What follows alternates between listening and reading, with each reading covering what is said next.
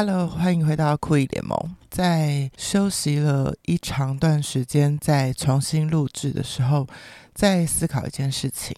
其实我非常非常欢迎，也喜欢有来宾到节目当中来聊他们的故事，来聊他们的萌娃。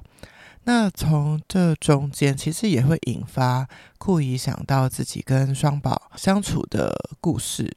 其实我说过很多次，我有点太晚开始录这个 podcast，所以有很多他们在五岁以前的故事都没有整理起来，没有收录到。但常常在与人交谈，或是跟很多身边呃也有萌娃的爸爸妈妈聊天聊心得的时候，会很自然的勾起一些回忆。就希望在这样子的状况之下，可以再把双宝的故事。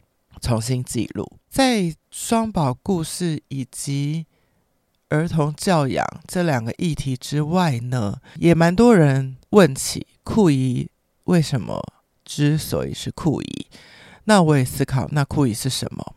我觉得我身边很多人，这些族群到现在我都还没有邀约。名单都还很多，就还没有一个一个一个邀约来。为什么？我们有发现酷姨是一个蛮工作狂的人类。酷姨这个身份其实是先来的，就是对我而言，我还有一个很重要，但是我可能一直还在学习怎么扮演的更好的角色是妻子。因为跟先生是认识三个月就订婚，认识半年就结婚，所以。闪婚这个话题也经常是我被身边的人问到的，都问我说：“闪婚真的可以吗？”你说有没有一定评估一个人的一个指标？我觉得当然因人而异。有些人可能像我一样，就是也认识过蛮多异性，也知道说哦，自己如果要找一个。老公他应该是有什么特质的人，可是我也不是像有些人说哦，要把想要的条件什么用纸笔写下来，然后就是向上帝许愿，上帝就会赐给你这样的一个人。我也不是走这个路线的。其实我一直以来都比较希望认识一个人的时候，跟他可以是好朋友的关系，进而可以再进一步。因为你想，如果直接就进入恋爱关系，在恋爱关系之前，彼此是陌生人，从何而知能否相处，能否有两个互相可以不断交流的话题？那当然，就是对我来说，从朋友圈的状态进到更进一步是最自然的状况。但是跟酷一丈不太算是这样，但是说实在，就是已经濒临。应该是说不是濒临，应该根本就是过了适婚年龄的谈恋爱，好像比较刻意会去触碰一些所谓敏感话题。好，这样讲好了。二十几岁的时候谈恋爱，觉得哇，每天想的是要去哪玩，要去看什么电影，要穿什么样子打扮漂亮给对方欣赏等等这些。那就是比较年轻的时候的自己。那经历三十四十多的时候，就会觉得，哎，我想要找的是一个共同人生目标、共同价值观的人。那这怎么找呢？回归最根本，就每次出去约会的时候，你就是诚实面对自己，不用刻意去哪里，就是。去一些你日常会去的地方，就是未来生活的时候，你可能需要跟他去逛超市，你就想要知道说，诶，跟这个人逛超市是什么样的感觉？就是你不要跟他说，我现在在对你做一个，如果你可能是我老公的一个测试，不是，你只是诚实面对自己说。你即使经过了约会期、甜蜜期、浪漫期、送花等等那些时期，最终你还是要回归你的日常生活。那你就去过你的日常生活吧。好，但是很有趣的是，我自己的日常生活里面是会去听爵士音乐的，是会去吃小火锅的，是会跟朋友聚会的，是会常常要跟双宝互动的。所以，我就邀请酷姨丈进来我的世界看一看。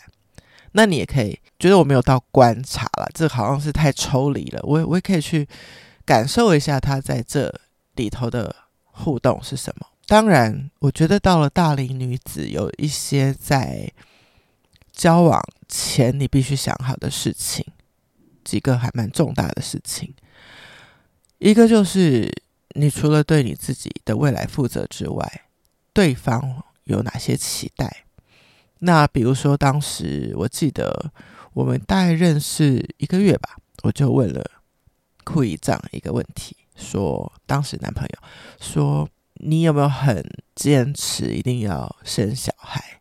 我不是不要生，但是我不确定以我的高龄，我还有没有办法？那如果你是一定要有小孩的话，那我们可能这条路就停在这边，就不走下去。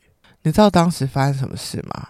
我不知道库一藏会不会承认，但当时他哭了，也太感人了吧！但是他不是那种矫情的人呢、他就是真的可能直面了这个问题，然后他觉得不是吧？就是这一切才刚开始就要这样子戛然而止嘛！而且其实我们真的是相处的蛮开心的，就那段时间就常常会一起窝在呃设置听音响啊，甚至。就是他会示范他以前那些电动啊什么的，那我也都还蛮也不排斥，觉得有意思这样子，也会喜欢一起骑车兜风啊，到处去这样子，感觉就是我我不知道他，但我的感觉是，可能经历了社会很多的复杂，很多的假面的人，很多男生会用他的恋爱话术吗？去。跟你沟通，但是人心是肉做的嘛，其实我们都非常敏感，我们都知道哪些人是真诚，哪些人不是这样子。就是世界上演员太多了，但演技又没有到到梁朝伟的地步，所以就不采信。然后你现在突然遇到了一个，就连戏剧班都没有进去过的一个真诚的大男孩，你真的还蛮被他打动的，就是就是这样子。但这个真诚里面也有一些，就是我需要心脏大颗一点的。比如说，我们已经约出去了前面三次，然后都是我在想说看电影，我在想说去听爵士乐，或是我在想说要去哪里。基本上库一藏都没有什么提议，所以我就直接直面的在电话里头问他说：“我觉得这三次。”约出来都是我在想要去哪里，会不会其实你其实是没有想要约我这样？然后他就马上当天说：“现在你有没有想要吃东西？就约我出来吃东西，就蛮可爱的。”好，那我说那个心脏大科是在在什么地方？你知道吗？在其实这个人的真诚摆在面前给你，就他的心情、他的过去、他的。家人、朋友，他都诚诚实实的摆在你面前，没有任何的隐瞒。但是另外一面，就是他的，比如说不善言辞。他第一次跟你看完电影的时候，就说：“嗯，你你你你不要逼我跟你分享心得，我没办法。”等等等等。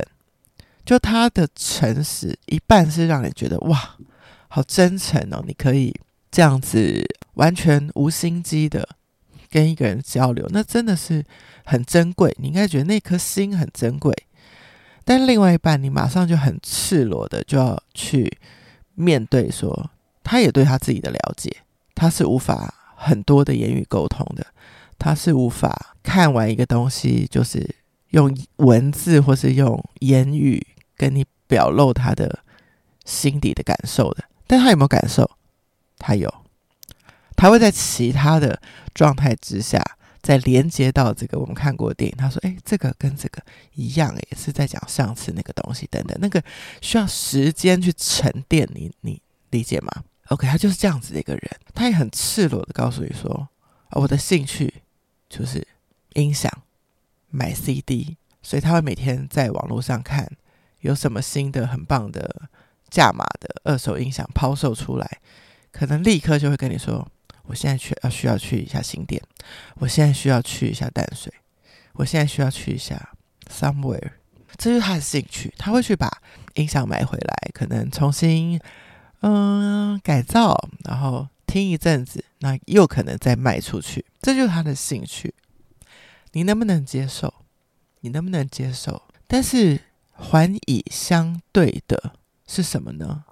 自己去自省，我自己，我拥有什么？不是物质的，是不是我也有一个很愿意与他分享我的生活的这样子的一个心？诶，我发现我有诶，而且他记住诶，就是所有我跟他说的故事、人、事物，我的朋友名字 A B C D E F G，很多朋友，男生女生，教会的，呃，我曾经做过。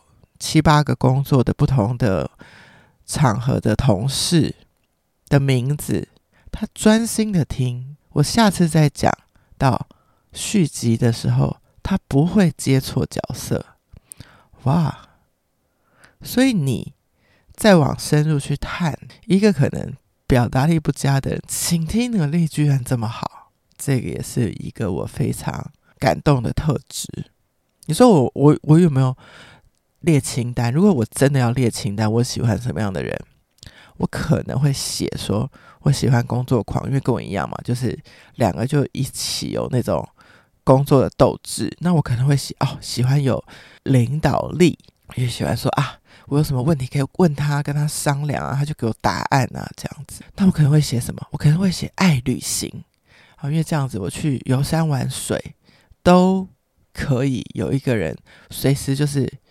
一起说走就走，就是这可能是我很重要的三个条件。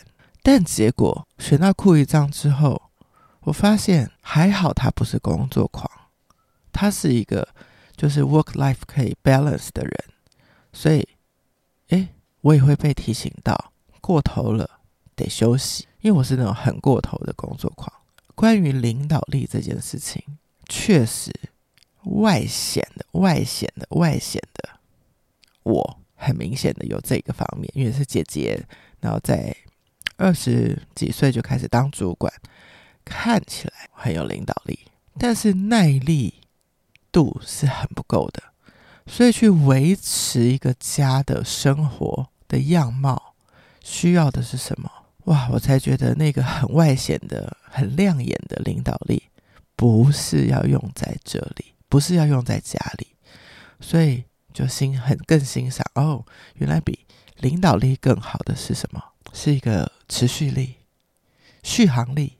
那我们没有什么特别的策略，说我要用 A B C D E F G 的策略来经营婚姻，但是把原本自己能够经营自己生活的那个延展力、弹性再带进来。彼此融合，就达到了某方面的平衡。好，最后一个我说的是什么？我说工作狂，我说领导力，我说爱旅行。好，讲了爱旅行。我相信哦，蛮多人还是蛮羡慕，当别的朋友去各地旅行，在 FB 上面 po 照片。我必须说，好像我三十岁以后就一点也不羡慕别人，因为。其实旅行后面有很多的代价的啦，不管是金钱的，或是准备的、体力的等等。那我自己觉得，我已经在三十岁去伦敦居住九十三天的那一段时间，已经对这件事情就是破关了，所以就免疫了。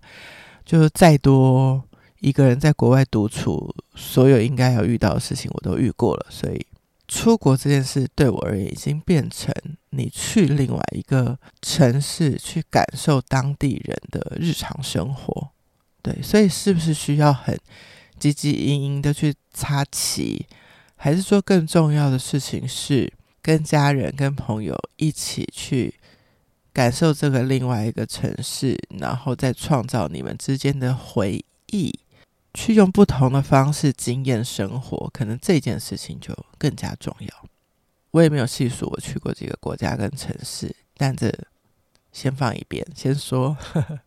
其实结婚到现在，我们还没有去蜜月旅行，但是倒是随着家人已经去过金门、澎湖跟兰屿。那不爱旅行的先生，他很不喜欢搭飞机。他做了很大的转变，就是这几个地方都是要搭飞机才能去的。那其中最近的一次蓝雨，更是令人印象深刻的小飞机。所以更深一层的思考是，他没有办法在身上贴上爱旅行的这个标签，但是他因为爱家人，因为爱我，所以就陪我们去体验。也许他没有那么想去的地方，但是从中又找到他喜欢的乐趣。好。关于闪婚这件事，可以聊很长。